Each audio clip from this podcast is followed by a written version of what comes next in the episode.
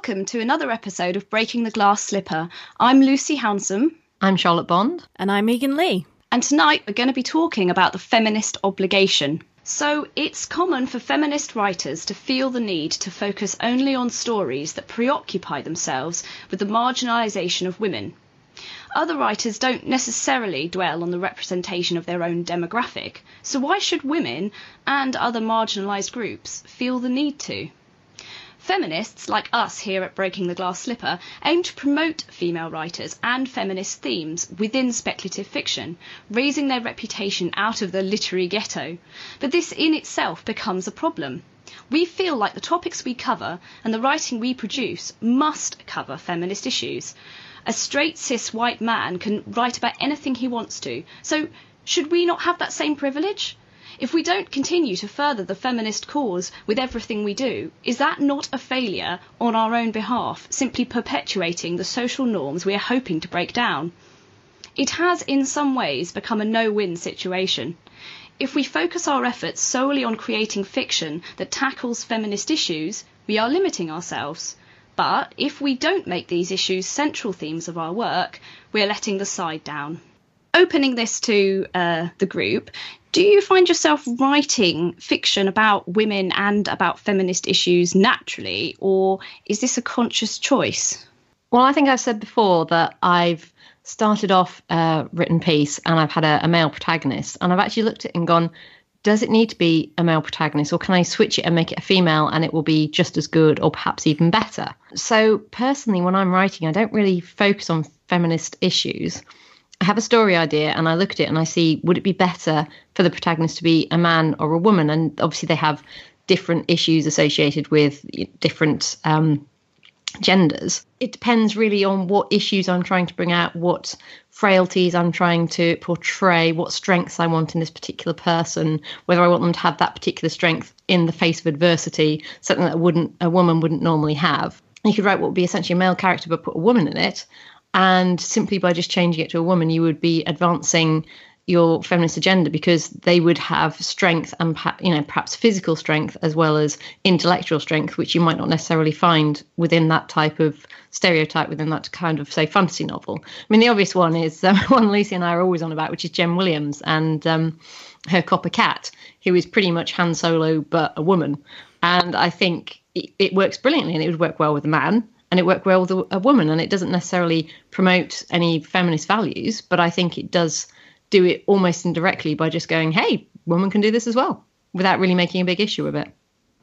You know, I I like the fact that you mentioned the reversal of maybe just putting a woman in a man's place and just seeing how that affected the, you know, the whole structure of of the the narrative because. It, people have heard me bang on about this many times before, but with Starborn, my first book, I changed the gender of the main character, and because of that, it had a kind of a knock-on effect with several other characters had to change. And one of those characters was a young woman called originally called Lisette, who became Janus. And the reason I I was going to say going back to this being a conscious decision, a lot of my writing it it was quite unconscious, but this particular gender switch was conscious because I suddenly realized that how many books do you find in all sorts of genres where you have a young woman being taken advantage of and manipulated by an older man?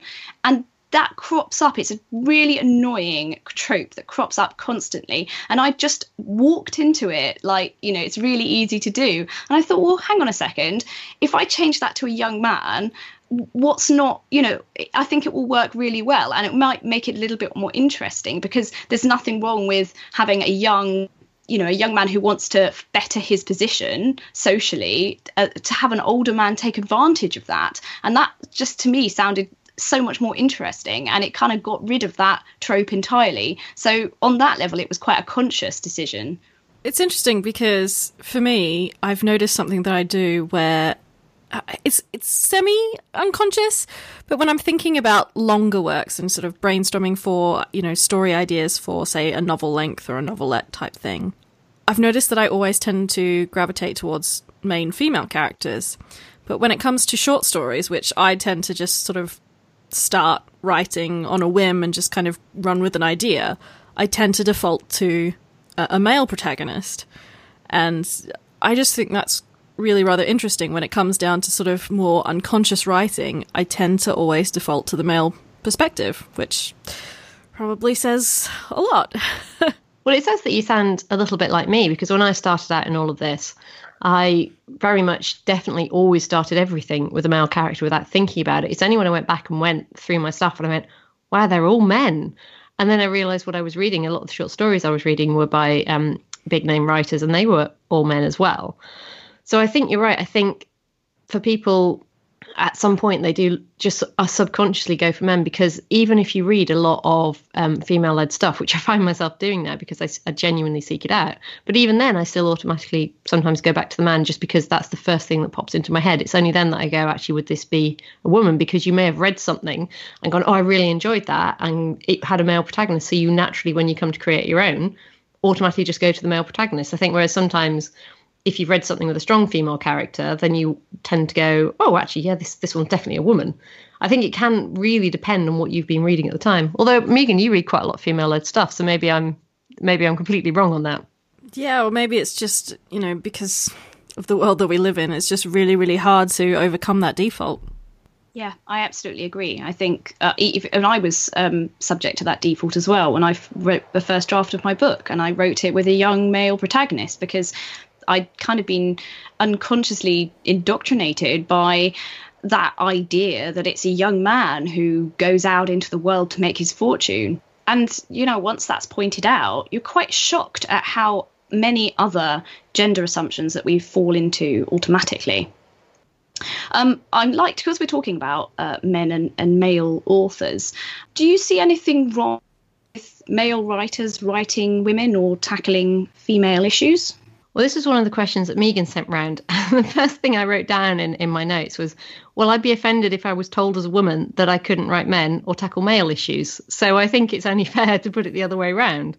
It's like, I would be terribly offended if someone said to me, Well, you know, you wrote about this man going through his midlife crisis and you have absolutely no idea. And it's like, Well, there are a lot of universal issues that apply to us all. And if I can write about men, and you know, certainly in the current climate, I'm expected to write about men if I'm going to be a you know a technically commercial success, then I think it's fair to say to guys, well, yeah, of course you can write about women and feminist issues in the same way I can write about men. I think my men are reasonably rounded, and I suspect that any women that are written by men could be reasonably rounded as well. But it's all going to depend on the individual, isn't it? Look, if we can write about orcs or aliens or demons, then we can write about any gender. Yeah, I mean, absolutely. Um, I I think the the only exception to this is the those truly terrible with um, especially in fantasy because I don't know why it's just this just happens all the time but the whole bugbear of you know rape as as character motivation and and all the times I've seen this happen it's pretty much always been a male author who's written this.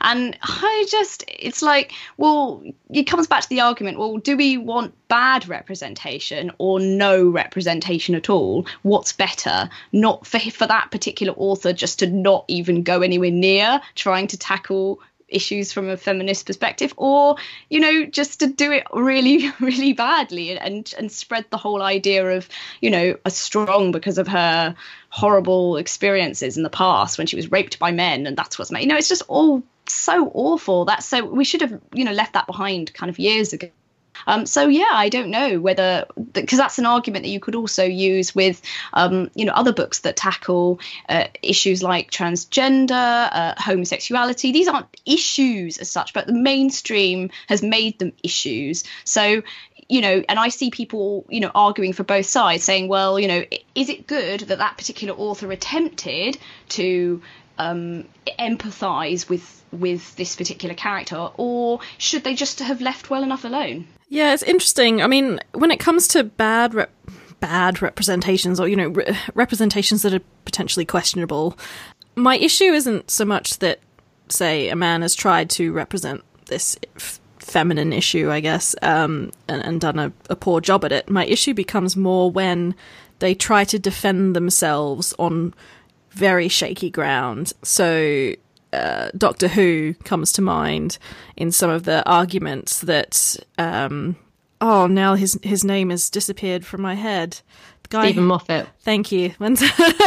yeah, so Steven Moffat um, has like defended not making a female Doctor Who on some very bizarre arguments. I, I just, you know, and it's that kind of thing that bothers me. So if someone's tried to make something inclusive and just not done a brilliant job, perhaps, but then tries to like back it up by saying, "Oh, well, you know, the the audience isn't ready for that, or you know, something that's equally pathetic."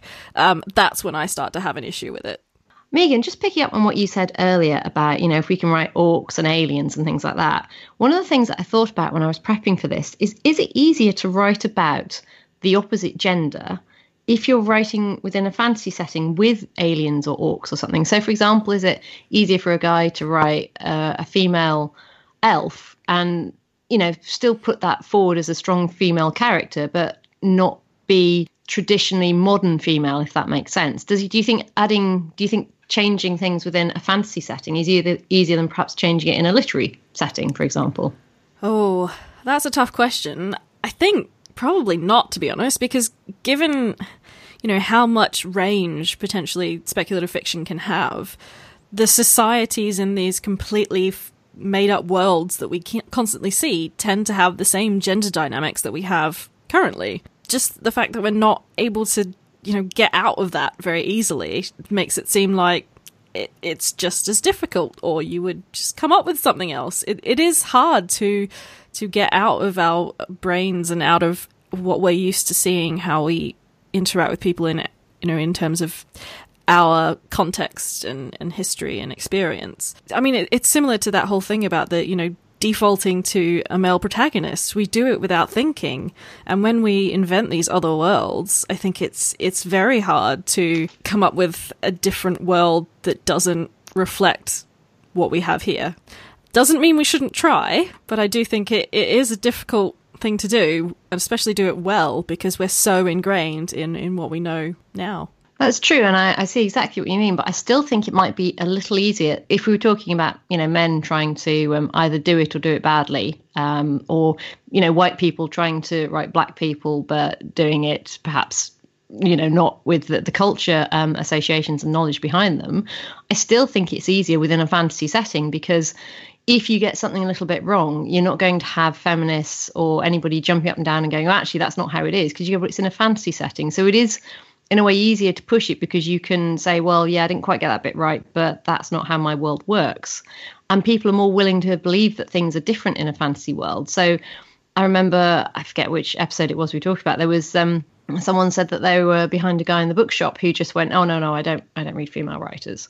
And for those people out there who are guys who just don't read women, to have a novel by a male writer with a strong female character within a fantasy setting that maybe isn't quite the way a modern woman would want, but is getting that way. I think that's easier to accept than say um, a modern thriller where the woman is a you know not quite right. I think fantasy provides more scope for that kind of thing. So all in all, fantasy is a stomping ground. so we can start off there as in a safe space, as it were, and, and slowly uh, move out into the the wider world. Well, but I yeah. mean, there might be people who disagree, but I think if you're going to push people's expectations, then push it somewhere where they're already expecting things to be different anyway, rather than trying to sell them a, a accurate modern woman in a modern setting. Sell them an accurate modern woman in a historical fantasy setting, and you know, see how they go with that. Um, I'd just like to point out that this is like all original series Star Trek was about. It was entirely about putting these issues and, and, bringing them to light in different circumstances so that people could get out of their kind of established views and look at it from a different angle. So, you, you know, it dealt with race and gender and, you know, all sorts of things. And, and that was exactly what they did, um, you know, put it into a different world where you're not necessarily predisposed to thinking certain ways about how that world should work. Absolutely. And that is why it remains so fondly remembered, I think, by so many people to this day before this episode gets hijacked by Star Trek again for like the hundredth time. Sorry. um, we'll move on to, as I said, the crux of the um, the whole topic, which I think is an excellent question, which I'm not entirely sure has um, a correct answer. Are we traitors to our sex if we write fiction about predominantly male characters? What if we were POC, transgender, gay, any other minority? Do we have a responsibility to represent ourselves in the art that we create? I think this is a difficult question to answer, and I would say, especially given my sort of seat of privilege as such, a white, straight, cisgendered woman, you know, it, it's difficult for me. I've never felt particularly pressed or or any of that. So it's hard for me to say that, you know, to whether or not it's necessary because I've never really had that experience of not seeing myself represented in the fiction that I consume. So it's it, it is a difficult question when you know trying to navigate the the pitfalls of privilege and all that sort of thing. And yeah, I'm not I'm not sure if there is an easy answer to this because yeah, no, I just I, don't. I, I, I, I thought I had an answer before I read one of the articles that Megan sent round, um, which was a brilliant article and it was argued brilliantly. And my opinion before reading the article was very very opinionated and like, you know, yes, well, the burden of education inevitably has to fall on women and, and the minority, you know, to educate the majority. Because, you know, we don't live in a fair society and actually it would be great if don't. So, you know, we do have an obligation to get out there and spread these these feminist issues. But then I read this article, which uh, we'll, we'll link in the um, episode description. It's by Celia Winterfox and it's published on feministcurrent.com. And she said it's called Feminists are not responsible for educating men. And I read this article and I thought, fuck, this is brilliant. And she has this such such a great. She lay, lays it out in such a, a straightforward way. And you, what we're trying to find a really good quote from it. She says, if you're in a group that has the structural advantage of wages, safety, health, and education, when you basically, when you've basically already won the life lottery just by showing up, it is your responsibility to educate yourself. And I was like, yes, because we have the tools to do so. So, on one side, I, I kind of feel like, you know, I do have an obligation. Uh, and on the other side, after reading that article, I was like, well, you know, uh, why why does the burden of responsibility fall on the minority to educate the majority? Difficult, eh? Well, it's quite a timely question for me because I'm just starting a, a new project to do over the summer holidays while I'm um, swamped with childcare, and I wanted something reasonably quick and simple to do.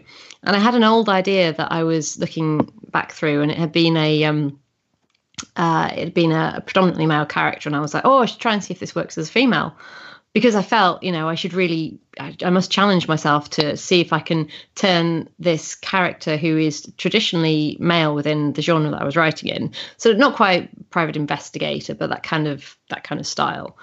And I looked at it and I went, actually, no, he's he's he really needs to be a guy and i think a woman wouldn't actually work here. So despite wanting to write strong women i was like well no this this is a story that needs a man in the main role simply because of the way i'm going about it. But then i looked at it and went well hang on a minute. In my original one i had um, his two antagonists as both men. And I was like, well, actually, if I had them as women, that would still push the same agenda and still show strong women because they would be main uh, they would be sort of main characters within it they would be interacting with the hero you would be able to see society's attitude to them and how they respond. And also that you are able to push feminist agenda through a male protagonist by the way he responds to you know the feminism within the tale the way he respects the women the way he treats the women or the way he doesn't treat them or whatever you you want to put it. So i think it is still I think it's still important to to look at it and go, you know, is this could this be more female friendly? Could this be, you know, more racially friendly? But at the same time, not do that at the expense of the story itself. And if you go, well, you know, my main character has to be this kind of person, um, can I make the other characters slightly different? And in a brilliant way, make them fantastic. So I remember a big fan of um, John Connolly, in particular the Charlie Parker series, and he's got my two favorite characters that I love more than Charlie Parker himself are Angel and Louis, and they're two gay men, and one of them is black, and they are just wonderful. And to be honest, uh, he wrote a book where they were the main characters, and I just loved it. And I love seeing them within the the text. And I'm like, yeah, skipping ahead. Is there more any more Angel and Louis that I can read about? So I think it is good to have main protagonists, and you can still have predominantly male characters who are still pushing minority agendas through either the supporting roles and particularly how those men respond to the supporting roles as well. Surely the very act of having the freedom to write what you want as a woman is a feminist act. I think so. I mean, I mean this it's it's part of the same question, you know, if if I end up just solely writing about men, whether that's a conscious choice or not, I should have the freedom to do so. Yes, absolutely. I believe in freedom of speech over censorship any day. yes, but then, you know, yeah, it's a tough question because then you think, well, you know, why are, are you neglecting your women folk and your, your characters? And but then again, if you have a varied career, you know, um, you publish a lot or you write a lot, surely you would just build up a good amount of different kinds of characters and hopefully of different genders over that period. But yeah, it is. It's a difficult question. Well, actually, this that ties in beautifully to uh, my next question, which was how would this kind of limitation impact an author's work over the course of their career? Is there some kind of arbitrary quota that needs to exist over a body of work, or is each piece judged separately? And it's just what you were saying about, you know, a, a prolific author and you are producing what you know could be termed a body of work. Um, how does that reflect, you know, on you as a writer? Because I, I think Kate Elliott was talking on Twitter the other day of. Um, about being pigeonholed uh, as a YA writer when she certainly isn't, or and there's nothing wrong with being a writer, but if you're at the beginning of co- your career, it seems to be more often than not women who are pigeonholed immediately, and men who have the freedom to float between genres. And I'm not entirely sure why this is. Is it simply because we look at you know the creative industries from different gender standards? I don't know, um, but it's it's quite worrying that you know you could. It's you know it's quite a concern that you know as as an author you can be approached and say oh well you know why is your body of work not um, exploring a certain you know well, not over a certain topic. Why is feminism? You know, when you're a, you're meant to be a proponent of feminism yourself. Yeah, so it just made me think um, of you know how some writers will use a different name to write different genres. Mm-hmm. And I was just thinking that I can't think of as many m- male examples as female examples that do that. Which again, I think links back to your statements, Lucy, about um, how men don't seem to get pigeonholed as easily. And I wondered if if that you know the choosing a different name to publish under was kind of a, a cause or a, an effect of that factor. I don't really have an answer to that. I just thought that was an interesting thought. Well, being involved in the um, romance genre and having friends and, and, writers within the erotica genre as well, I say there are quite a few guys who write under a, a pseudonym for that because ah. women will not necessarily pick up a romance novel that is written by um, a, a man because you know they. I think when it comes to romance, you kind of want it to be if you're a woman you you want to pick up something written by a woman that is specifically tailored for you because i think it's so predominant the readership so predominantly female and i think there are some people who feel a little wouldn't necessarily feel uncomfortable but might bypass it in favor of something that they're definitely sure is going to appeal to them. Because romance readers are very specific about what they're looking for. They're looking for very very tailored specific fiction. Isn't that just you know equal to a, a man saying he doesn't read books by women? If women pick up and say oh well i don't want to read a romance novel by, written by a man. Possibly, but I mean, the thing with romance is that there are so many romance novels on the market. It is easy to to bypass it, and you know, I'm not saying that that's that's right or wrong. I'm just saying that that's you were saying about men not necessarily having many pseudonyms. I'm saying, well, no, not within this genre. But if you look at this corresponding genre, mm. um, then there definitely there definitely are quite a few men out there sort of enjoying and writing very good romance that um, presenting themselves as women, so that there isn't that um, opposing stereotypical view. Hmm, interesting. It is. I, I think it would be amazing to live in a society where you know people could walk into a bookshop and not have that knee jerk reaction of oh it's by a woman oh oh it's by a man I'm not going to like it. I don't think we're quite there yet. Um, So I still think there is a lot of work to do, and and in kind of almost harking back to the other question, I kind of feel like personally, as an author, I do have this this obligation to kind of continue to push. I don't want to say push an agenda because that kind of makes it sound militant. It's not. It's simply exploring all avenues and creating a balanced picture. Yes, and I think you know when we talk about um, you know a body of work from an author.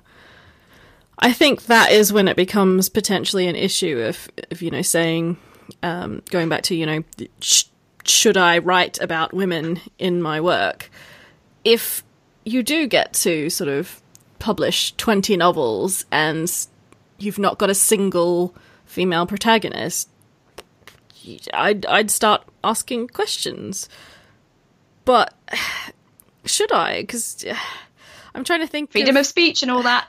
yeah, I mean, this is the thing. It's should Catch we 22. really expect people to balance that out? There's nothing wrong with having a certain kind of person, or, or say if you know there was someone who always wrote female protagonists, maybe you know it would be good to have them explore a male protagonist and so on. But you can't really set rules around this, and we shouldn't.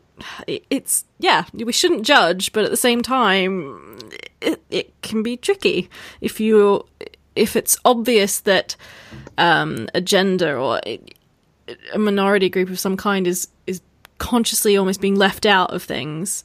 Um, you know, that's when you know stories get erased from history and, and and people don't see themselves represented in the fiction, and then that can be a problem. But also, is it is it the responsibility of the author to try and you know capture as as many different minorities as they can in their work you know what is the responsibility as as an author I think there's two elements to this, um, and I'm not necessarily sure that they come to an agreed answer. But I mean, the first thing I would say is you have to write what you know. And I think the prime example of this is Jane Austen, who churned out a load of very similar kind of styles and protagonists and issues. But they they sell because she knew about going to tea party she knew about scandal and she knew about the issues of finding a husband. And that's what really makes her work shine and, and stand out so many years later. So i think if feminism is what you know and what drives you then you should write that. Um, and i mean it would at least mean that your work is consistent and there will be some people who only feel happy writing feminism in the same way that there's going to be some guys who feel they can never do justice to a female um, protagonist and will always write about macho male characters. And that's fine for some people because then it means you've got a consistent body of work. But i also think there's an element of for people who you know aren't in either extreme it goes back to what I was saying about it being the needs of the story. So you shouldn't just cast a woman in it because that's what you think you should be pushing, or you shouldn't just cast a black character because that's what you think you should be pushing. Because if you do that and it doesn't ring true within the story, then your story is going to be bad and they won't necessarily read your other stuff, which might be really excellent and promoting a minority very well. So I think you've got to write about what you know, you've got to make it valid, but at the same time, you've got to think what works for the story. And if you write a good story, then with a character of color or a, a transgender character, whatever, whatever, and people enjoy it, they'll go and pick up your other stuff as well. And if you're consistently promoting minorities through that, I think that will will work well. But it's got to be a good story at the heart of it. So, can we have strong, well-rounded characters who don't directly push against inequality? Yeah, well, I think I think the world is full of them. you can pick up any any book, and I mean, we're assuming that a minority is, as we said at the beginning, that um, it's going to be someone who isn't a straight cis white man. And there's loads of fabulous books about that. I mean, I was reading Joe Abercrombie the other day, and that's got some fantastic characters. Although I suppose you could say that um, what's he called, Glokta is um, is dis- physically disabled. So I suppose that is still pushing a, um, a an over overlooked minority. But I mean, there's so much great stuff out there. I think there just needs to be so much great stuff out there with a few added um, people of color or um, transgender characters or bisexual characters or something like that. Having just read Shattered Minds by Laura Lam, what I actually really liked about it was that she had a, a trans character, but that character and and you know the issue of transgender was never an issue. It was never something that even required not justification or even really exploration. It just was. And that was just wonderful. I really, really liked that he was who he was and that was okay and everyone accepted it and it was just kind of a non thing. In that way, you know, so separately, he was a very strong character. But he doesn't push against those sort of issues of inequality and representation and that. And kind of in doing so, he's pushes against them even more in a weird way. is that because he's in a society that is accepting? I'd say, yeah. You know? I mean, yeah, that was certainly part of it. Um, but just the idea of going in and being able to read something where you know she's imagined a society where that isn't a, a, thing where it's not like nobody's going oh my goodness you know this person's transgender. That was fantastic in itself because again you know like we were saying earlier you know this having in speculative fiction we're creating worlds that we you know we can do anything with them. And when to actually give us examples of these worlds where that kind of acceptance is there is fantastic. And it it helps us see outside of what we have you know as our current social construct just leaping on that, you've reminded me the conversation I had with Lee Harris the other day where we were talking about um, some of Seanan McGuire's work. And I won't I won't mention the book or the characters specifically because um, that would be a major spoiler. But in one of her um, novellas that she's done for Tor.com, one of the um, characters has a one of the female characters has a girlfriend, and the girlfriend is actually a crucial catalyst within the story itself. But what works so beautifully is that the catalyst is not dependent on this character being gay. It could easily have been that this girl fell in love with the man. She just didn't. She happened to fall in love with a woman. And it's just presented so naturally. And the responses, it's literally if you took this female character out and then put a male um, love interest in instead, it would have worked equally as well. There was completely nothing different about it, apart from it was just a girl. And it was just as poignant and just as beautiful. And I think it worked really nicely. And like Megan said, it kind of it didn't push the agenda, but just simply because she existed as a character, it, it just worked wonderfully. And you just went, yeah, gay character. Never mind. Yeah, let's see what happens next on the next page. So, moving on to issues of authenticity, which we have just touched on. Um, for example, could I only write authentically about something I have direct experience of? I mean, how does that? I'm a fantasy author. I mean, how work in a speculative fiction environment? Is this about cultural appropriation? Yeah, I mean, this is this is a tough one that I struggle with because I find other cultures fascinating, and you know, particularly like coming from Australia, we're kind of. I it just I always felt like I just grew up with kind of all sorts of cultures all around me, and but you know, as I grew older, I became aware of cultural appropriation issues, and I I struggle to understand sometimes, or, or to process it. Why you know what counts as cultural appropriation and what is simply like uh, enjoying different cultures, and you know what at what point do you are you taking from them in in a way that's um, offensive. Yeah, it, it's it's tricky because you know I you know say if I wanted to write a fantasy but I wanted to base it on Japanese mythology, is that okay? I'm not Japanese, but I find their mythology fascinating.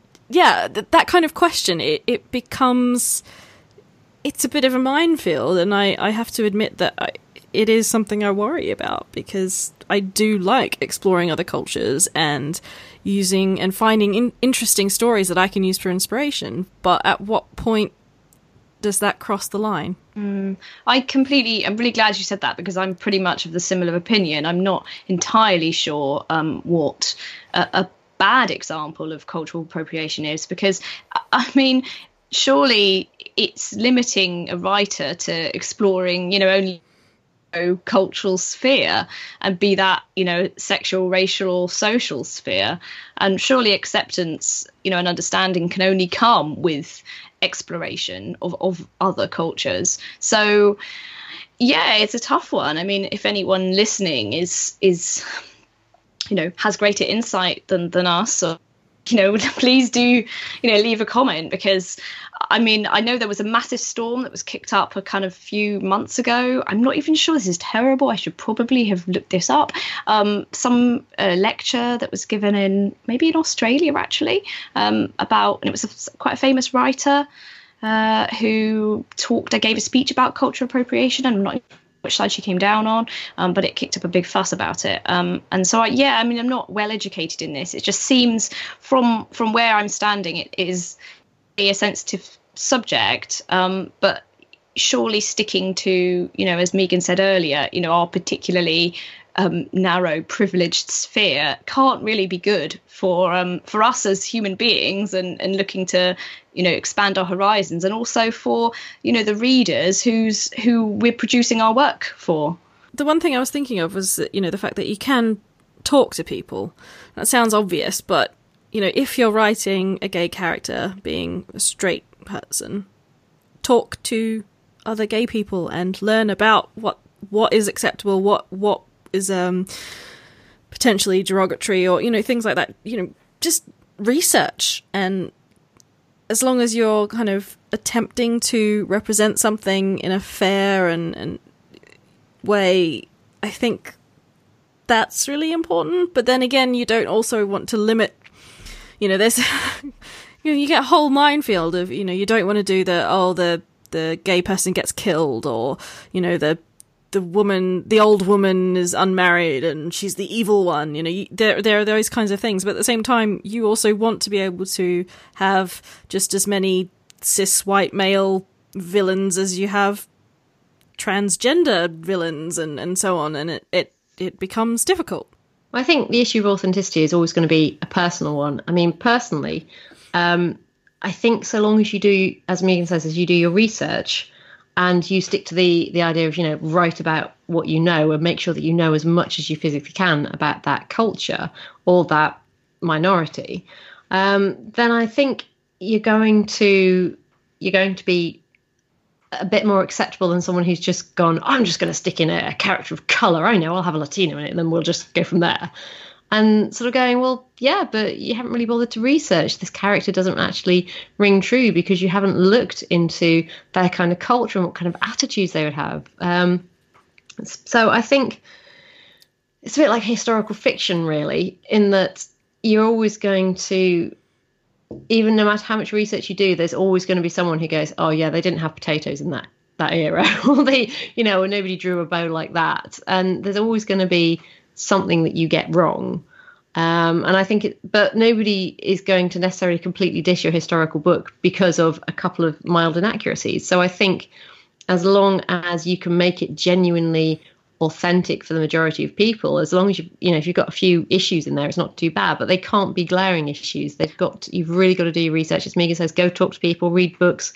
If it's a, a modern day culture, look at the music, look at the people, the style of dress, the attitudes, the articles that are written. I mean, I've just done a load of research on the Mayans, and you know, I'm not part of the Mayan community, and there are obviously still Mayans existing today, although I doubt they'd ever read a book that I published. But that's not the point. The point is that you have to do as much research as possible, get as much background, and then try and keep your characters within the research that you've got. And I think if you don't have direct experience of it, that is more difficult, but it's not impossible.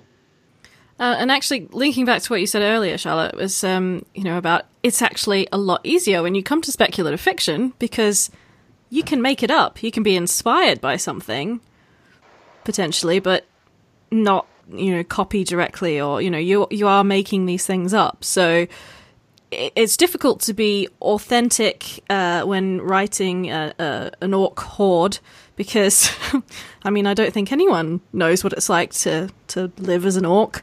Maybe some you know real heavy gamers might argue differently, but you know so they, there is that kind of scope for more imagination and yeah, I think it, it'd be easier to circumnavigate some potential issues of authenticity within speculative fiction. Exactly. I mean, the Mayan one I've just researched, I did a, there was quite a few books that touched on the Aztecs as well. And I'm sure there are a few ideas from Aztec times, which are completely separate to Mayan times. And any scholar within that sort of specialization would go, oh, that's, that's clearly not Mayan. I'm like, but it, it's not a Mayan civilization. It's a fantasy based on a Mayan civilization. So I can have a bit of Aztec. I can have this, that, and the other and you can't come back at me because it's my civilization that I invented. And you know, they clearly didn't have these particular gods that I've created. So you know, it's it's not exactly right. But again, it makes it more difficult, I think, if you're trying to write a modern a modern day setting with modern day characters, you've got to you know, get beta readers of your minority so that they can point at it and go, yeah, we totally never say that. and I think that's, you know, that's the best you can do. And I imagine that even people of color um, or transgender writers who write within um, of those kind of minorities are still going to get people picking things up because a culture, a minority, a, a civilization, whatever, there's always going to be differences of opinion about what is acceptable culture and what isn't. Yep, just as, as it is among speculative fiction fans, and uh, these two love Lord of the Rings. Who would have thought? And I think it's just a pile of crap. Um, but you know, we all are allowed our differences of opinions.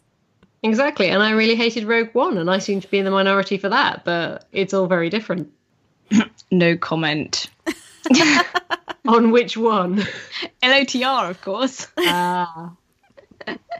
Um, so perhaps the stickiest question and the last. It could be argued that identity politics led conceptions of writing and representation sees only larger demographics as a way to sort and stereotype people. But writing good characters is all about creating an individual who has their own quirks, regardless of a fact about them, like gender, sexual orientation, race, or culture. Is this restrictive view actually forcing stereotypes upon writers? Well, actually, I think that stereotyping in literature is actually essential. Um, either because you're helping the readers feel at home in your world, or you're challenging them with, by changing the stereotype. So I did a course on Homer, and one of the questions that they asked, um, this this is relevant. I'm not digressing to ancient Greek for, for no reason, but they asked why did he use stock phrases? This master of um, oration, why did he just keep going back to you know standard phrases like "once upon a time" or something like that? And the answer they came up with after considering it was that because he needs to create some familiarities within the world so that people can actually relate to what he's saying so that they can have a sense of anticipation so they know what's going to happen. And I think the idea of stereotyping does have some good points because you, you get a stereotypical macho character with paired with a young woman and you know that she's going to break down his macho ness and it's all going to you know he he might not end up with her in a romantic way but he's going to be changed by his association with her and because she's perhaps a victim she's going to be emboldened by her relationship with him. And i think people enjoy stereotypes because they get an anticipation of what's going to happen.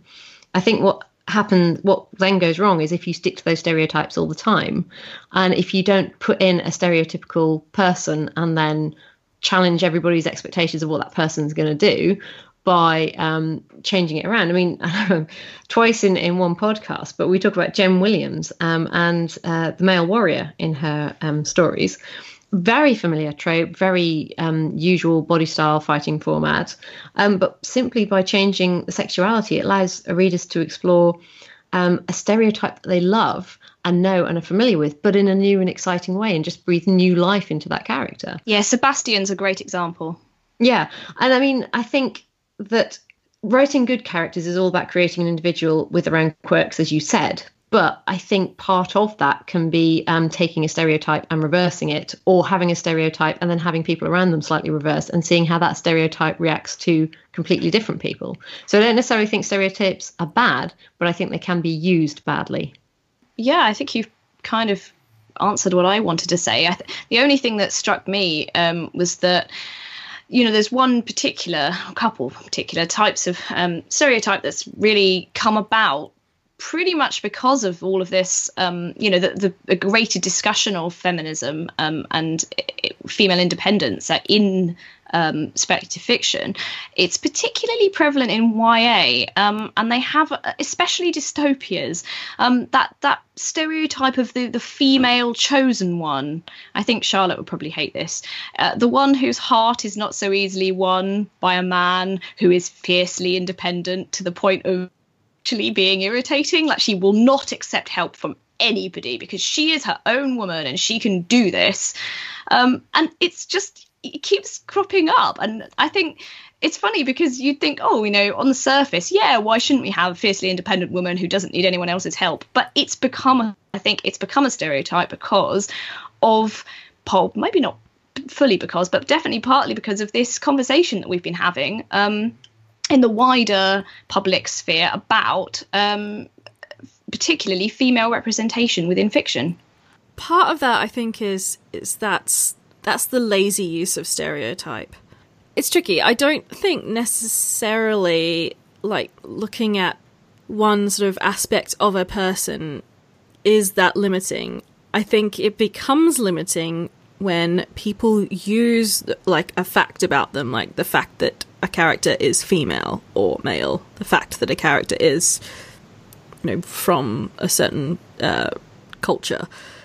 If they use that to define the character, that's when it becomes a problem. Yeah. Um, yeah, I agree. So it's you know it's it's great to have these these pieces in there, but it has to be part of a bigger, well-rounded character construct.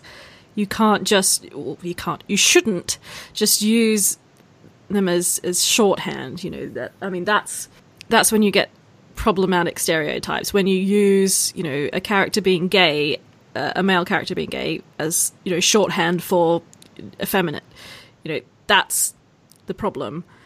So it's about getting that representation in there. So you know without you know the quota stuff. But having that representation or, or you know these facts about a character what what they are what they are is different from who they are i think is is the important bit there i think that's a great note to wrap up on this is quite a complicated topic and we're never going to find an answer in a short podcast but what I think it's important to take away is that promoting diversity will make a good story even better. Thanks for listening.